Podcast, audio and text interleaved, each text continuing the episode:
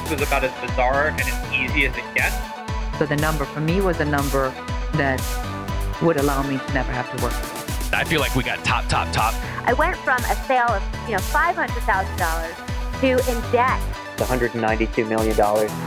This is Built to Sell Radio with your host, John Warrillow.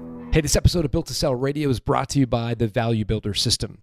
I had the opportunity to interview Stephanie Breedlove the other day. She sold her $9 million payroll company for a cool $54 million. How did she do it? She focused on the eight things that drive company value. Things like what we call the Switzerland structure, monopoly control, recurring revenue, all things you're going to evaluate in your own business using the Value Builder score. It takes about 15 minutes to complete the survey. Go to valuebuilder.com. I think you're going to like this interview with John Reed.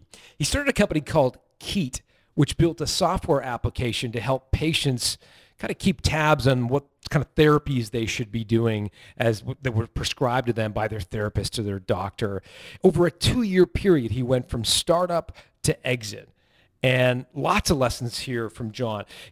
I asked him about the, the, the kind of decision making he went through and whether or not to be build a lifestyle business or to take on investors and sort of scale up. And I like the way he thought that process through. Have a listen for that. He talks about the use of convertible debt and how that can be a great way to start a business. So he gives a bit of a description, a definition, and some of the benefits of using convertible debt when you begin. And it's a great way to value a business when you're not sure what the value of the company should be. It's a great way to raise money without having to go through all that process of, of a formal valuation. So listen for his, uh, his explanation of convertible debt. He talks about the biggest mistake he made in, in going out and raising money. So some interesting nuggets there. He talks about how much he paid himself and why paying himself the minimum gave him, gave him some cash and some flexibility, which he went on to benefit from.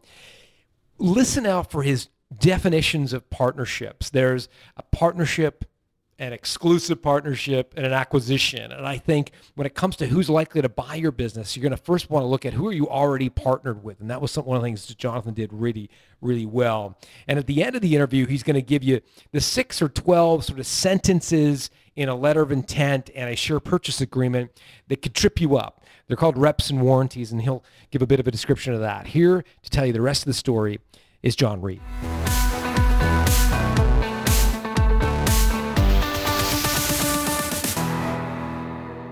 John Reed. Welcome to Built to Sell Radio.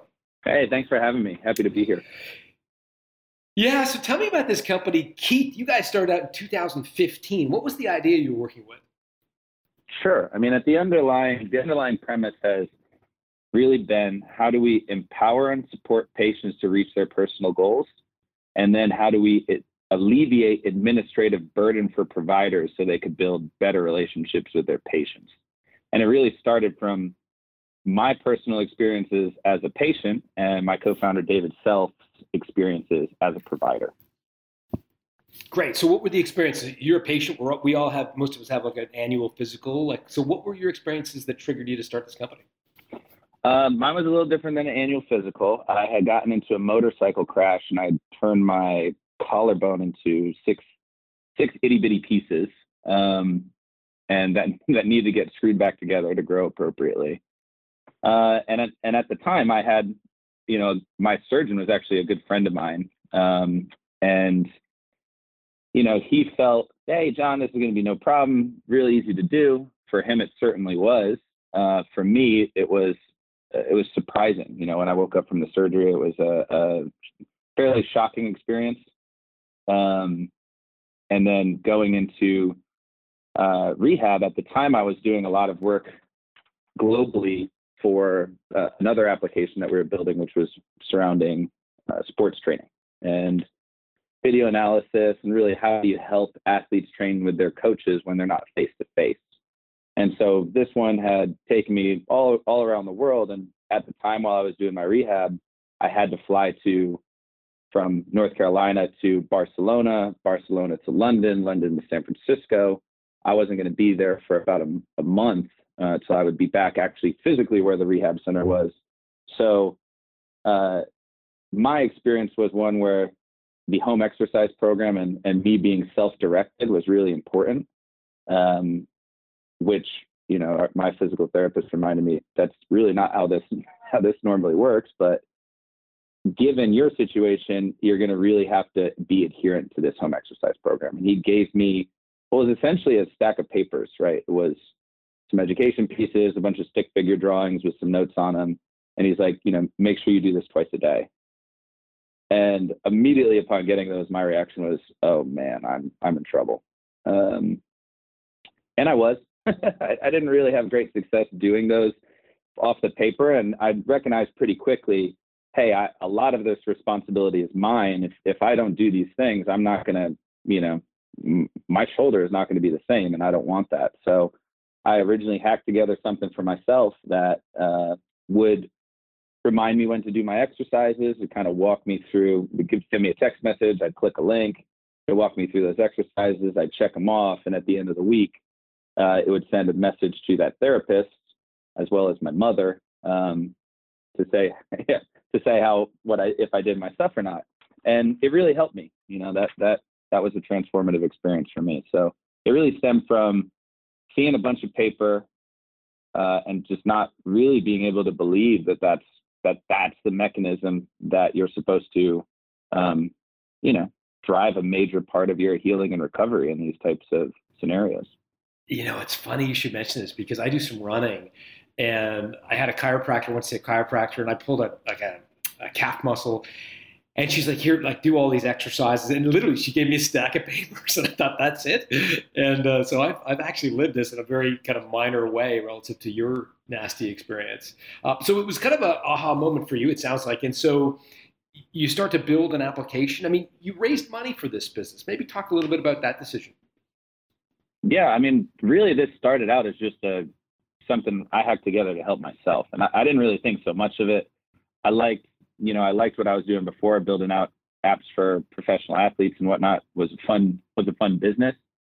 Uh, but it wasn't until a friend of mine really he was he had he had uh, spinal cord injury ours between our freshman and sophomore year of, of college and he saw the application because uh, I had told him about what I had done. And when he took a look at it, he said, you know, John, this is not something I'd use for two or three months, but something I'd use for the next 20 or 30 years. Um, and that moment really surprised me and how impactful it was to him really shocked me. So he introduced me to the Kennedy Krieger Institute at Johns Hopkins Medical Center. Um, that's where he got his rehab.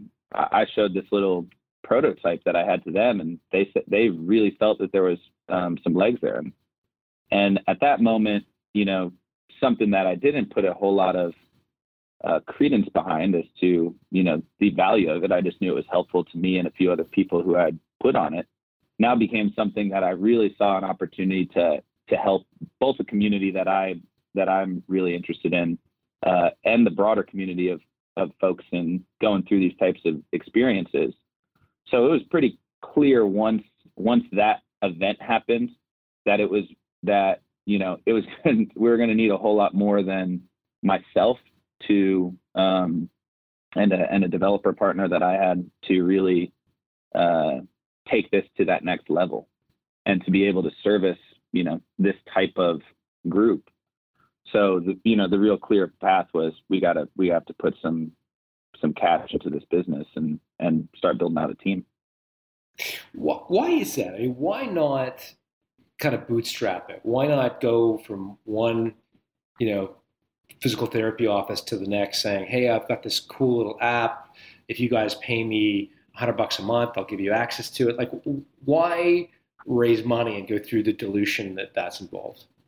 Sure, good question. I mean, when we had done that to a degree, right? That's originally when I looked at this, I said, "Huh, this could be a nice little lifestyle business." You know, build a build this little application, go and sell it to physical therapists. You know, it, it it will be a good business to run in that format. Once we got in uh, this interest from a larger group, that's when I said, huh, maybe there's something more here. So my tactic, which I actually don't think I would do again, uh, but was good for me at the time, was we did not take a tremendous amount of money up front. We we took kind of the bare minimum and really did that throughout our funding methodology is to use convertible debt um, and really just how much money do we need to the next jump point, to the next proof point, and let's just put that much money at risk. So, you know, a, couple of nice things could happen, right? If you start making more money, then you don't need to get more money in. You didn't put a lot of money at risk, and therefore you didn't put a lot of dilution into play. The downside So of of, that, yeah, go ahead. sorry, John, i didn't mean to interrupt. I was, I was just going to say a lot of people probably uh, would, would be would benefit from a little bit of a refresher on convertible debt. So can you just define that? Yeah, sure. A convertible convertible debt or convertible note.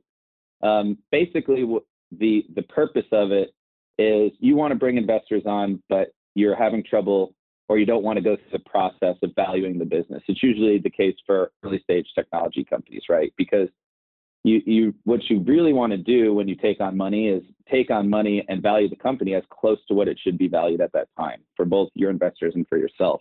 And the problem with early stage technology startups, particularly ones that are, you know, in this prototype stage, you really don't know what they're worth. And and so what a convertible note does is allow you to say, hey, you're going to give me this amount of money. It's essentially can be paid back as a loan.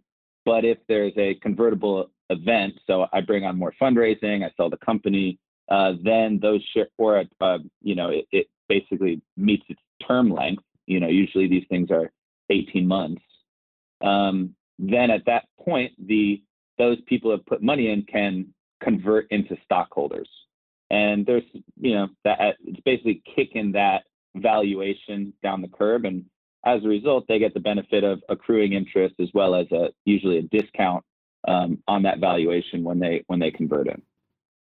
So you use convertible debt to raise your first swath of money. Like how much debt did you did you have? Like, was it hundreds of thousands, millions?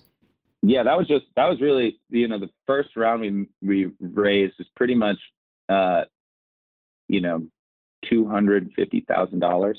So not a lot of money. Um, well, depends on depends on what you're talking about, right? Could could seem like a lot of money, but uh, in the grand schemes, probably not. And we Sure. we continued to leverage um, we continued to leverage these convertible notes, and because we had great relationships with our with our note holders, because um, you know we were making great progress, we would do something where we were just extending those notes, uh, at, you know, increasing the total amount as well as the term length, which is you know we only were able to do because of our relationships with them. Had I done this, had I been in a different position, or if I was doing this again, I would have probably raised more money up front um, because I, I really think it just allows you, particularly with these types of, you know, I'm talking health technology, you know, there's long sales cycles associated with this. There's a lot of data into integration implementation work that, you know, it's, there's a lot of effort that goes into something like this and having, you know, having more significant funds up front really allows you to, I think, build out um, a more serious team, a more serious infrastructure, and, and kind of focus more a bit on a long term play, which I think in this particular industry, you know, helps out a lot. If I was doing something different, I, I would actually absolutely follow what you were thinking of, you know, build more of a lifestyle business, get a good cash flow uh, structure, you know, happening, and then go to investors when you know there's real revenue in the business. Uh, that that for many other industries, I think is a great tactic, but for our industry, you know, that's uh, it's a there's just a lot more involved in it. So I think So, so if you were to do it over again, so if you were to do it over again, uh, you would actually do one significant equity raise. It sounds like. What proportion of equity would you be prepared to to to to, to give up if you were doing your first round on on at- a similar stage that that Keet was at at the time?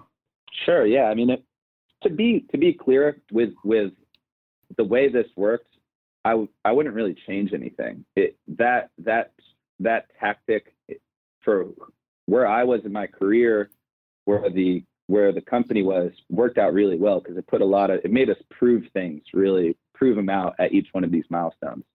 Now, if I was to start another one of these, I- would absolutely go and be looking to raise between one to two million dollars early on and be and use use convertible notes again. I, I think that's just a I think it just makes sense. It's it's easier for everybody. Uh, and I would probably expect to give away 20 to 30 percent of the company for that. you know, so that at the point that, of at the point of raising your first significant round. Yeah, which, where the which, valuation. It, it's yeah. there's really not you know the the that's kind of just the number that I would have in my head, right? Because of with the convertible debt, it's not like I'm saying I'm giving away 20 to 30 percent, but you know that's what when people put in that kind of money, that's sort of what the expectation is. Um, and so my my take is that the, the I think when people hear about raising money, it always sounds like, oh yeah, you should you want the most. Um, and I would say you want you want enough to really be able to prove out the concepts and the models appropriately. Um, the more you take on, you you really, unless you know, uh, at least for me, you know, that's real money of of people that you know and have a relationship at stake. And so, you know, I, I wouldn't blindly take on a lot of money to take it on, but I think for problems, particularly in this field, you know, to have a million, two million dollars allows you to to make some really smart infrastructure decisions and really smart team oriented decisions that will go a long way when you're talking about a complicated in- industry like health technology.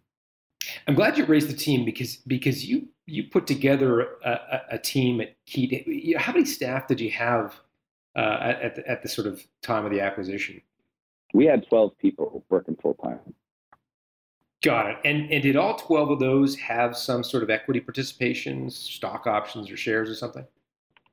Yeah, that was that was important to me. Um, you know, a lot of one of the tactics that I chose to to leverage and, and just something I believe in was I really paid myself kind of the minimum amount I could and still have a you know a comfortable life and so what that allowed me to do was and and really i we did this business not thinking that it was going to um, you know this wasn't our this was a lot of it was we think there's a really good market here. We think we can make good money doing this. But we also think that this is going to have a significant impact on the community and and really the healthcare system. Um, so in in not taking a lot of cash out of the business for myself um, what i was able to do is bring on people who really wanted to make an impact and who were willing to do it for, you know, less than market salary rates because they believed in the vision, they believed in what we were building and why we were doing it. Um, and so it was important for me that if we had an event like like we did, that all those people would participate in it because they really, you know, really without the team, you don't ever get to these stages. It's it's it's really a whole team effort, and so I think it's very important to um, to put skin in the game for for other folks and to make sure that everybody celebrates and, and when this when an event like this happens because it's not it's rare and, and it's it's really fun when everybody walks away with money in their pockets. How did you manage that with at the same time limiting people's expectations? Uh, you know, not having somebody at your door every five minutes saying, when are you going to sell? When are you going to sell? Like I've heard from some other uh, owners who've gone through this process that, that by making other shareholders, uh, you can create a problem for yourself because everybody wants to know what the stock's worth. Um, if you go to sell and it's somehow less than they thought, you know, you've got a bunch of disappointed people on your hands. How did you sort of manage those people and their expectations along the way? A lot about it is just picking people up front, right? You know, we had the we had the luxury of where where there was a lot of people here who really believed in making impact. So that that's helpful. The other side of this is, you know, we've really positioned as we want to we want to build a business that we would be comfortable and excited to work at for the next 10 to 20 years um, and build a culture and a group of people that we just enjoyed spending time with. Um, so we we approached it in that methodology. But when we when we did start getting the offers um, to buy the company, you know, we really looked at how could how is this going to benefit everybody? How is this going to be benefit our vision of creating impact and scaling this solution out? So when we were discussing this with everybody on the team, when we started getting the, you know, uh, we had we had kind of several offers come in all at the same time. Um, a lot of it was saying, hey guys, we don't need to do this. We have we have clear runway, we have a clear line of sight on building this business organically and with the, you know, we only had four investors. and our four investors were were very pleased with our performance and had the capital to go and put more money into this. So that having that there in the background made all of these deals, you know, it kind of removed some of the pressure on them. And and I think the the team really trusted that if we go down one of these paths, it's for a good reason. It's because we're, you know, it's not just because it's a dollar figure. It's because the what our lives will look like afterwards we think are better the impact of the product we think will be greater and we believe that it will improve some of these processes that as we as we were shifting we were shifting really into a sales and marketing mode. And and when you looked at our company prior to that it was largely product development. We did some business development work but you know it was large you know way more uh, hunting with spears than with nets. And so you know i think that everybody in these processes while they were curious you know part of the we're going to make the best decision for everybody long term and it's not just a monetary decision. It is going to be a what does our lives look like after this and what is the what is the impact the product makes after this?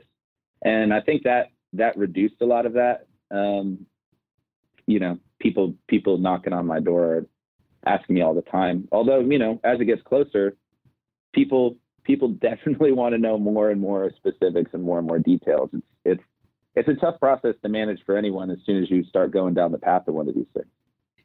So let me understand the trigger because it sounded like, and, and people should know, you started Keet back at the end of 2014, beginning mm-hmm. of 2015. You sold at the end of 2017. So this is this is a whirlwind. This is this is 24 months pedal to the metal uh, business from start inception to sale. So, what was the the trigger that made you decide to sell? I mean, did you get inbound interest, or did, was there some event that happened that made you think, okay, now's the time?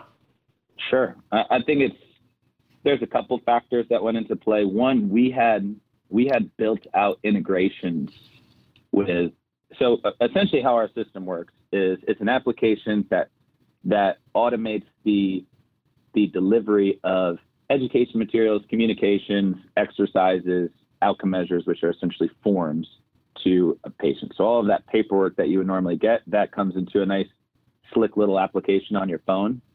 The provider interface allows for you both to manually assign those items or automatically assign those. And those can be automatically assigned by by data that we receive from the medical record system. So for example, you know, if a patient schedules an appointment for a week out and it's their initial evaluation, we can automatically start sending emails to that patient or send them a welcome packet and have them start looking at their paperwork that they have to fill out when they get there. So from an from the provider side, it, it has an opportunity to save you to really have a great efficiency savings.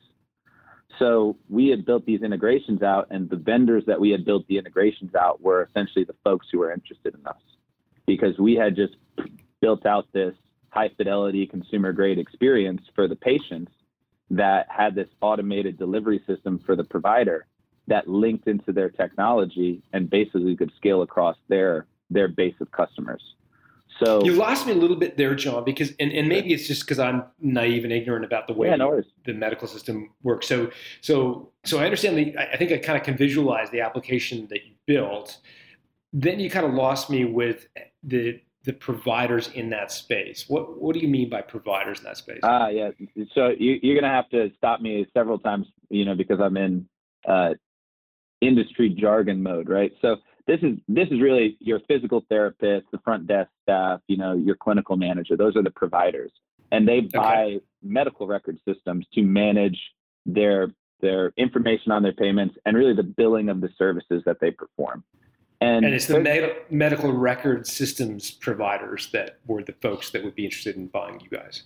Yeah, we so because we essentially link into those medical record system, and every time their data is ah. updated, we get the feed of that updated data. So we leverage that to to basically trigger the automation of delivery of content on these various medical events. So it's and how many of these medical record system companies are there out there? There's a bunch. You know, there's a basically when the the government essentially put tax credits in for these providers to uh, medical providers to buy medical record systems, uh, you had a ton of them pop up. But now there's you know there's a handful of big EMRs in you know that are dominant in like the big hospital system space. And then as Okay, you get so- into the, the subcategories, you'll have, you know, rehab EMRs. There's probably a half dozen of those that are of merit. And then, you know, a handful of smaller ones and probably a, you know, a handful of little onesie and twosie ones that, that Now, John, it, as you got into this business, were you building to sell from the beginning? I mean, did you know about these EMRs in the rehab space, and, and did you know that you know a couple of years in th- those guys were going to be interested in buying you? You know, I think that where where we started, we we always believed that we were going to build a technology that uh, we could sell. I, I just, and I don't, I don't think I had at that early stage the understanding of, you know, that this would be the group. We thought that, you know, we really kind of looked at exiting in tiers. Like this would be kind of tier one. You would exit to a, you know, one of these EMR vendors in in the space. Tier two, you're looking at, um, you know, consolidators. People who are network builders who are who are going and building other networks. And then tier three, you're looking at groups above that who are selling services there. So there's, depending on the scale, we saw different exit points. This was always an obvious one because you just looked at it and said these medical electronic medical record systems are ugly. Um, they're they're in many ways can be difficult to use. They're making improvements all the time because now user experience and usability are becoming more and more of part of the sales cycle. Uh, but you know, really building this type of uh, automation as well as the patient experience, you know, that's that's something that's probably outside of their wheelhouse. So I, I could really see the value there. Although we, you know, we just saw it as a valuable entity, just in general. So we didn't. I don't want to say we built it initially knowing that we would sell to a medical record system. I think you know, within six months of being in the marketplace, that seemed like an obvious piece. And, um, but you know, we also believe that we there was other potential sales down the line. It just depended on how far we wanted to take it. Okay, so back to my initial question, which is, what was the triggering event that made you go, okay, I'm gonna like now's the time? Uh, well, we got we got interest from all three of these groups, and we look we looked at each other and said, hey, we got we have three three medical record systems that are interested in this. We can. But how did you get them interested? I mean, did you trigger it? Like, did you send them a letter? Did you hire a banker? Like, what was the? How did you get three of them No. interested?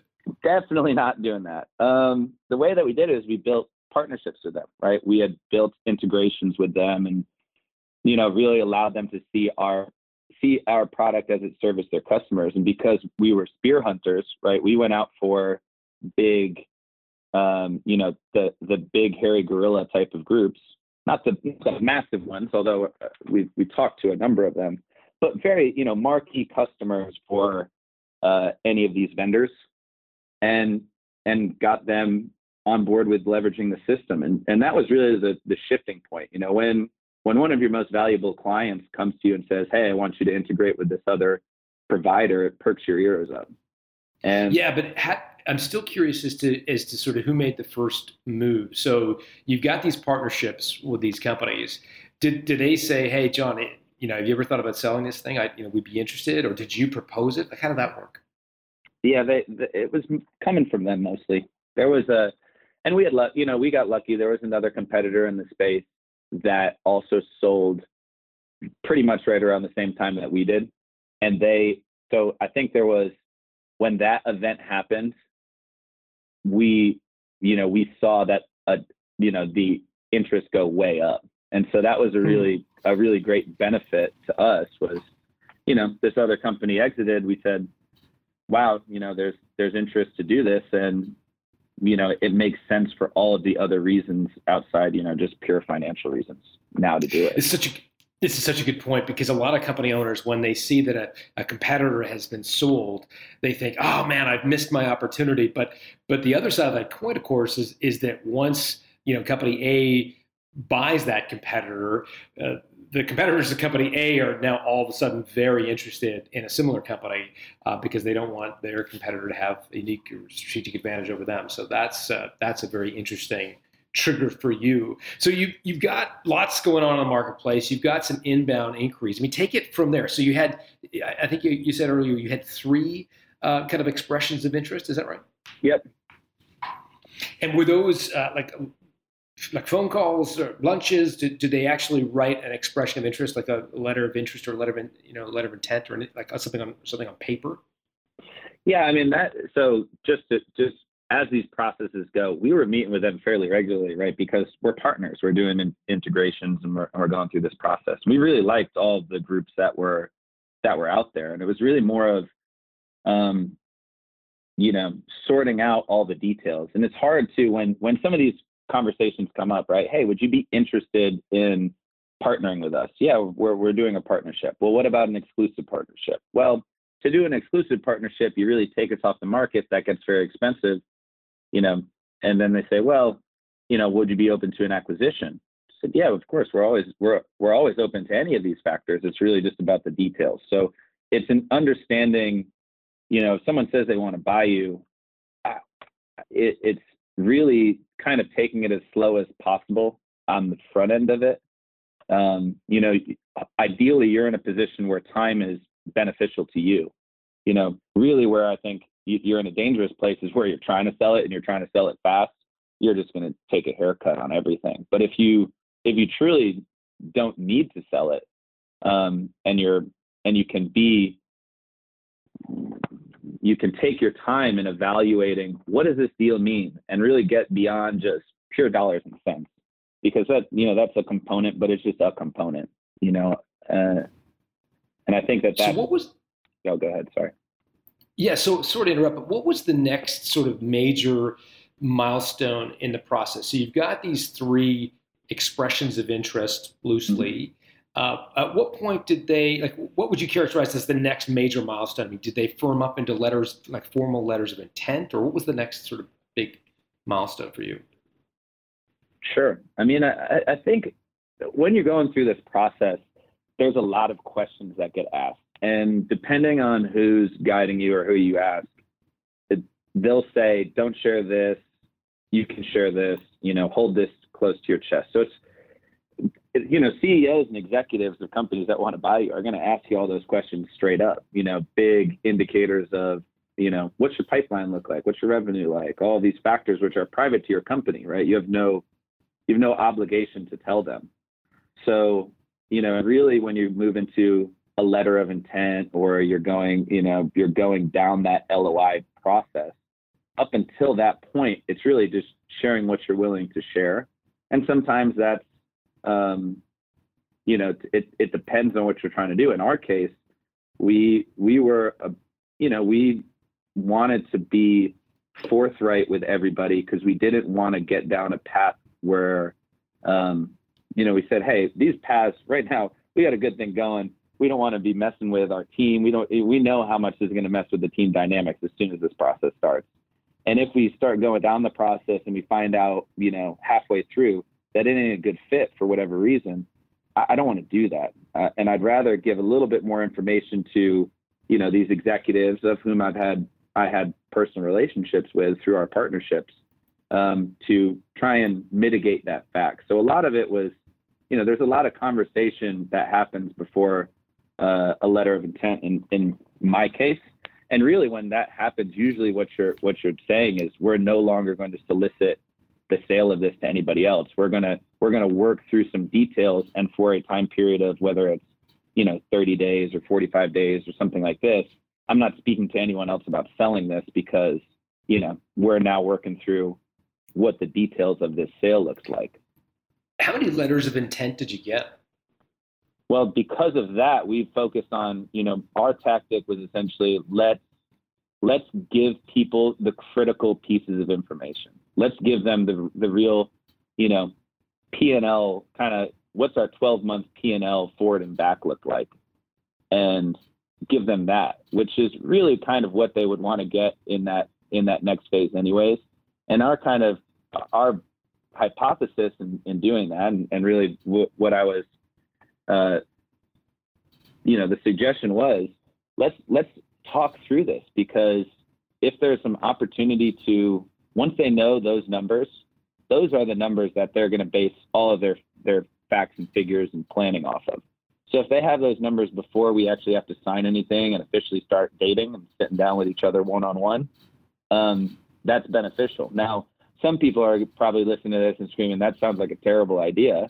Um, but you know, given our relationships and given where we were and, and the fact that we wanted to sort through multiple deals at once without having to go down a, a more, um, you know, a more, uh, I, don't, I don't know the right word for it, like a, a more tight, tight-lipped or tight-knit, you know, where we're just really focusing that path with one person. This is this was really the strategy that we took. Got it. So instead of sort of pursuing a traditional strategy of, of seeking out a letter of intent, you're sharing this data with all of the providers and and with a view that when you you know if you're if you're more transparent, then you're less likely to go into a rat hole with one of them and, and, and have to sort of put things on hold. Yeah, and high level, right? I didn't send them any documents. We didn't send Excel sheets, for example, but we just said, "Hey, this is what this is what the business looks like. This is what it is. This is where it's going. This is this is you know generally how this is all functioning.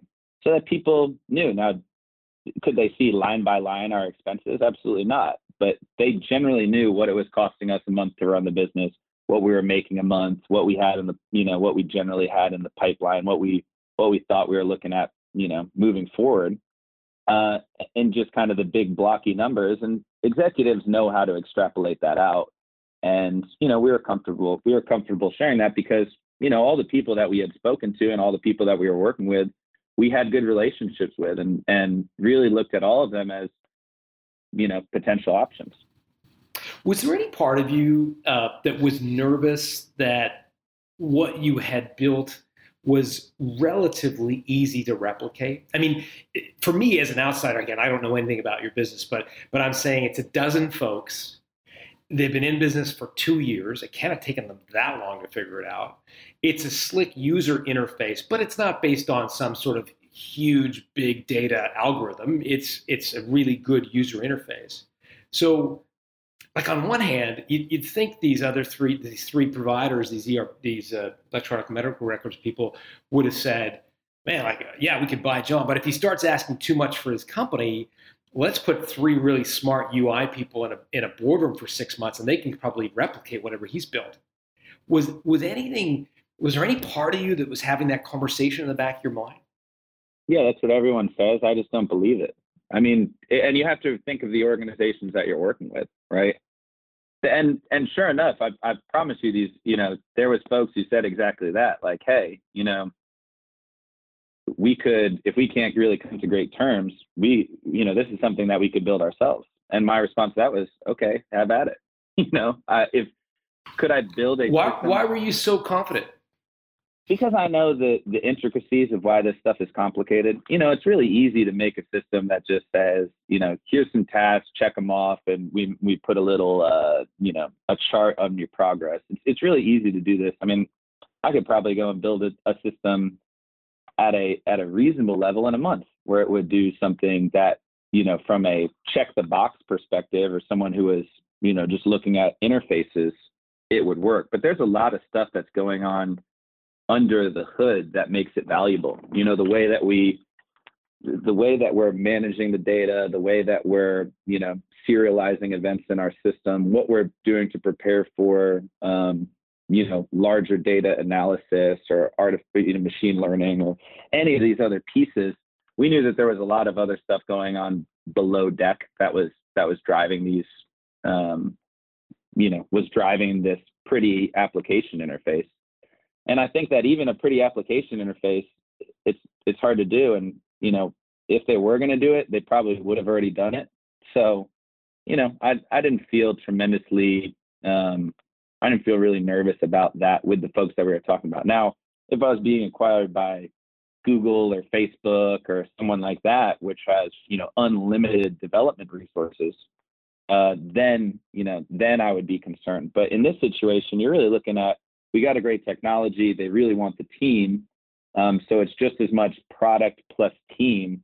So in those real acquihire scenarios, well, if they had the team, why are they interested in in us to do that? Because and you know the answer becomes well, it's a proven product with a with a marketable customer base who um, who has a team in place who can who can continue to execute on it.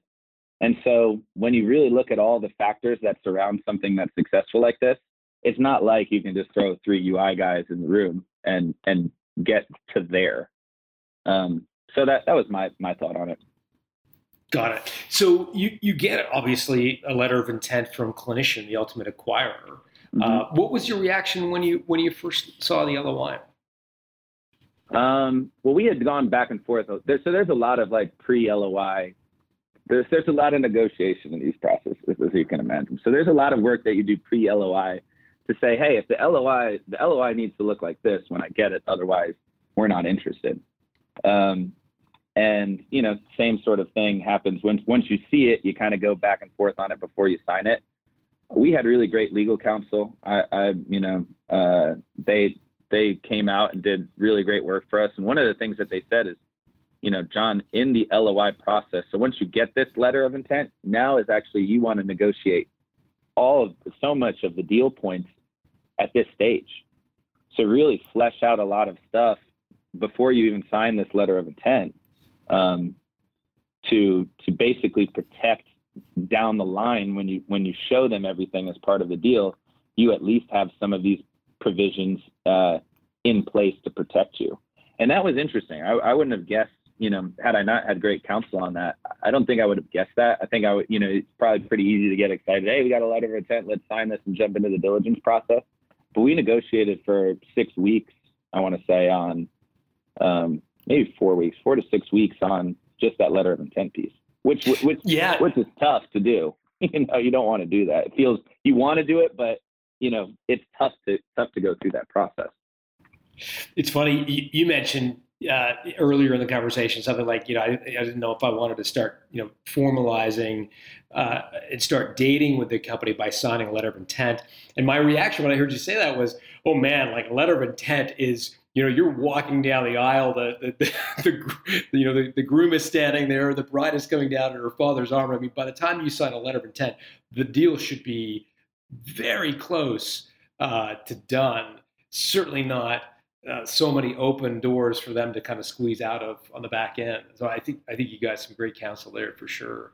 Yeah. So I, going, I th- go ahead. I think I think with that process, you know, everything it, it, all matters. What's on paper is really where it matters. Where you spend all your time negotiating these things. Like if you really think of, it's like a handful of sentences that you spend weeks and weeks going over and they matter a lot.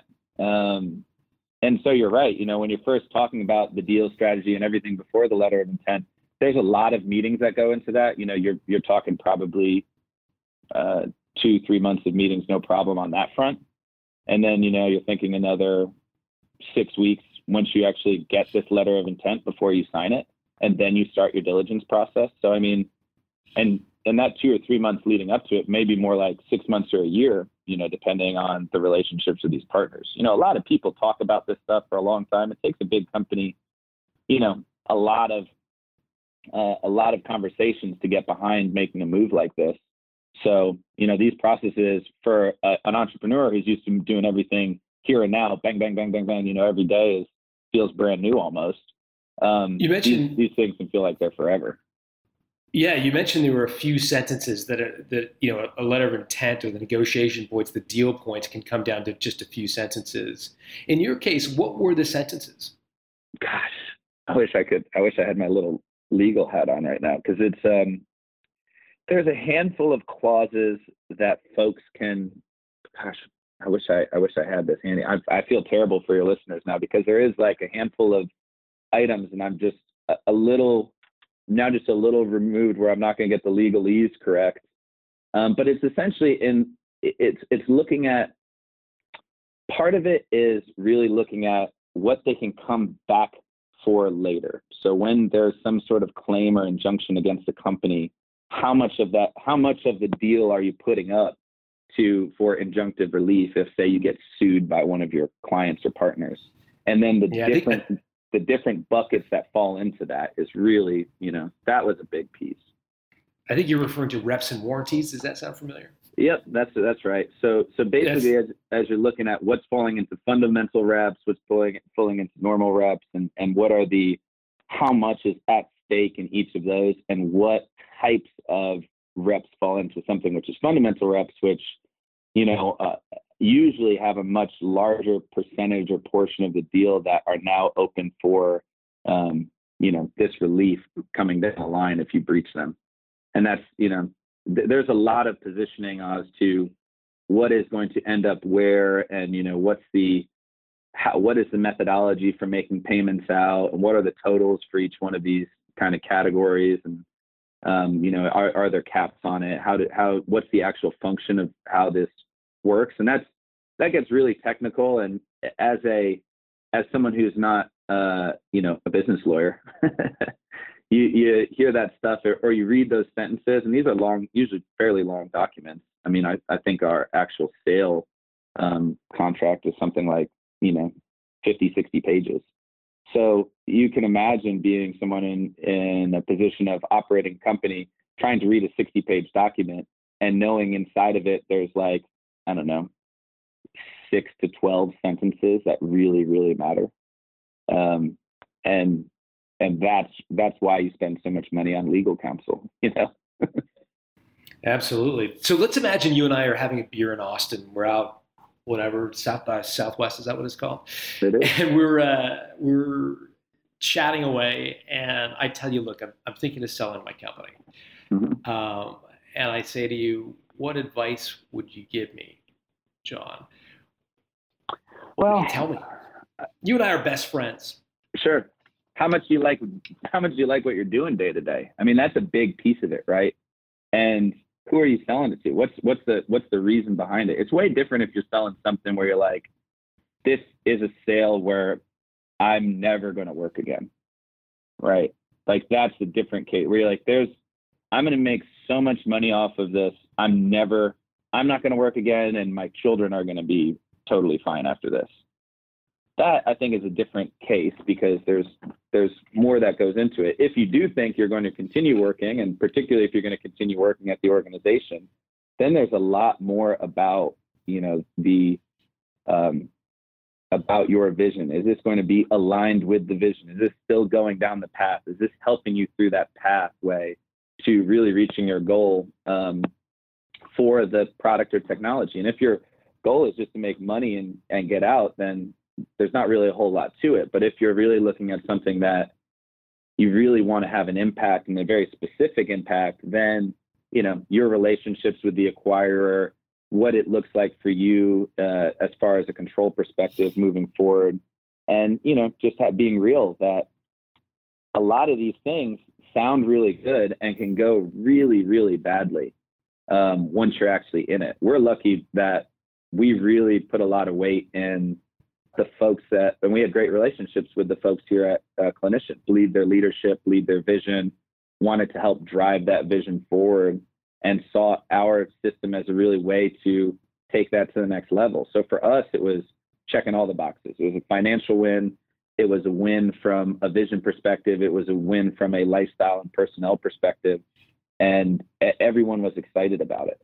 Um, that's not always the case how would you have answered that question if I had posed it to you? When I was so so, can you pose it to me just so that I I have the question in my yeah, head? Yeah. So so you want to you know you're thinking of, of, of selling your business. I mean, mm-hmm. what do you? I think I think it was something to the effect of, you know, how how big a sale is this? Is this a life changing, never work again sale, or is this? Do you want to go on and work for the company that acquires you? How would you have answered it if I posed it to you that way? Sure. I'm not the kind of guy who I believe will ever not want to work. There's something about, I think building this stuff is fun. I think technology is interesting. I want to do this stuff for the rest of my life. Um, and, you know, when I looked at this, at this opportunity, it was, we were make, we were in a big transition point and we were, we had money to, to make it. We could have gone and, and built out the sales and marketing team. But uh, the, the organization fundamentally changes. And the, the question I was asking myself at that time is, do you want to run this type of org? You've really enjoyed running this type of organization up to this point. Now that you're making this shift, do you really want to run this different type of organization? And you know, the the answer there was, I don't know. And if if other people can come in and show pathways that are that are inspiring, interesting, illuminating, help you reach all those goals, right? I said personal, you know, vision, finan- you know, whatever, financial. If all those boxes are checked and you you continue to do the aspects of this business that you really enjoy and your team is is well taken care of and everybody's happy to to do this. I mean, we sit as a essentially a semi-autonomous uh, organization still, where we where we setting our roadmap and we're we're you know running it in many ways like it's still our business, um, just with a lot more insight and support from a larger organization. So to me, it's a big win. I really like I really liked it. Um, you know, could you always hold out for more money? Yeah, do I think we could have made more money if we had uh, had just kind of driven down the sales and marketing pipeline? For sure. But you know, did I want to do that? Was really the kind of question, and and did I want to continue to put investor money at risk for what I didn't know? You know, I couldn't really see a much much much greater return from this over that next 18 months. So I felt I felt really strongly about where we were sitting and and what we're doing for our team and uh, and it's proven thus far to be been a really good decision to make. Did you at least indulge yourself and buy a trophy of the of the sale? Did you go out and buy a fancy car or take a fancy trip? No. Let us live vicariously through you. you know, you, you know, you think that like, and I thought that too, because I, you know, I was a young guy building technology, and so you always think like the moment you sell this, it's going to be like, uh, you know, this crazy feeling. Um, and it was like it felt really good. It was a very emotional event because you put so much time, energy, and effort into something like this, and to have it go positively and have everyone feel good about it, that's awesome. You know, that's it's a rarity. People know how rare it is. They know what it is to accomplish it. But the night we actually, so for us, it was it was also a little different because we had effectively agreed upon the deal, but we still hadn't signed it. But when we announced it officially to my team and announced it officially to their team, so everyone got to party kind of except me because I knew, you know, we still got to make sure all the I's and get dotted and the T's get crossed. That's a little different than how it normally works, but we had, like I said, a great relationship with these folks.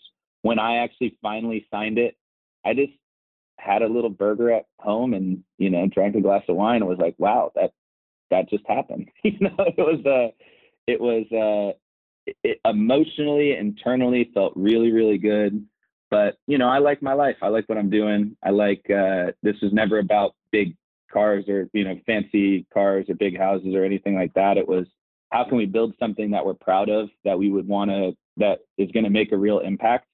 And you know, I I'm in a great I'm in the best position I've ever been in financially. It definitely feels great to be in that situation. But that was never that was just uh you know a res- it, it was not the aim. It was kind of just the result of reaching the goal. Well, congratulations on doing it. Where, where is the best people place for people to reach out to you? Is there anything that you want, uh, you know, them to go do?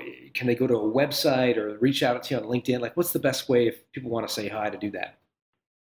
I'm happy to talk to anyone through these processes. I mean, it was definitely a, um, it was an, it was interesting to go through this. I'm really I, I wound up in a place that I feel happy with, so I'm happy uh, to to talk with folks about this. I'm pretty low social media, so uh, the best place is probably LinkedIn or just my direct email. I don't I don't know if I probably should give that out, but if people reach out to me on LinkedIn, then you know I'm I'm I'm responding to that. I'm happy to uh, connect with folks and talk through this stuff. I mean, it's if you're in a situation like I am, you know, having a little bit of insight, and I and I had a lot of good insight from a lot of good people around me you know, I'm really happy with with the team and and everybody else who is supporting us. Without them, I could have done it. So, um, yeah, I'm happy to help in ways that I can for people who are in the community and interested in you know doing these types of things. Awesome, guys. We'll put that in the show notes at uh, builttosell.com. Jonathan Reed, thank you so much for doing this. Yeah, no, it's my pleasure. I, I really enjoyed this. Uh, hopefully, it was helpful. You know, it's uh, uh, it, it is it's something that I enjoyed sharing, and, and I hope uh, all your listeners find the success that they're looking for in their businesses as well.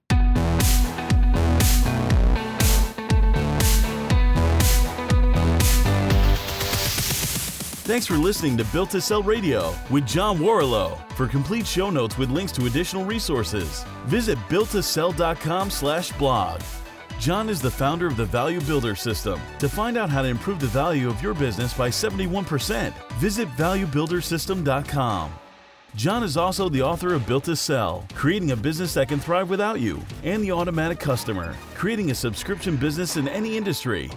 Connect with John at facebook.com slash built to sell or on Twitter at John Warrillow, W A R R I L L O W. Thanks for listening.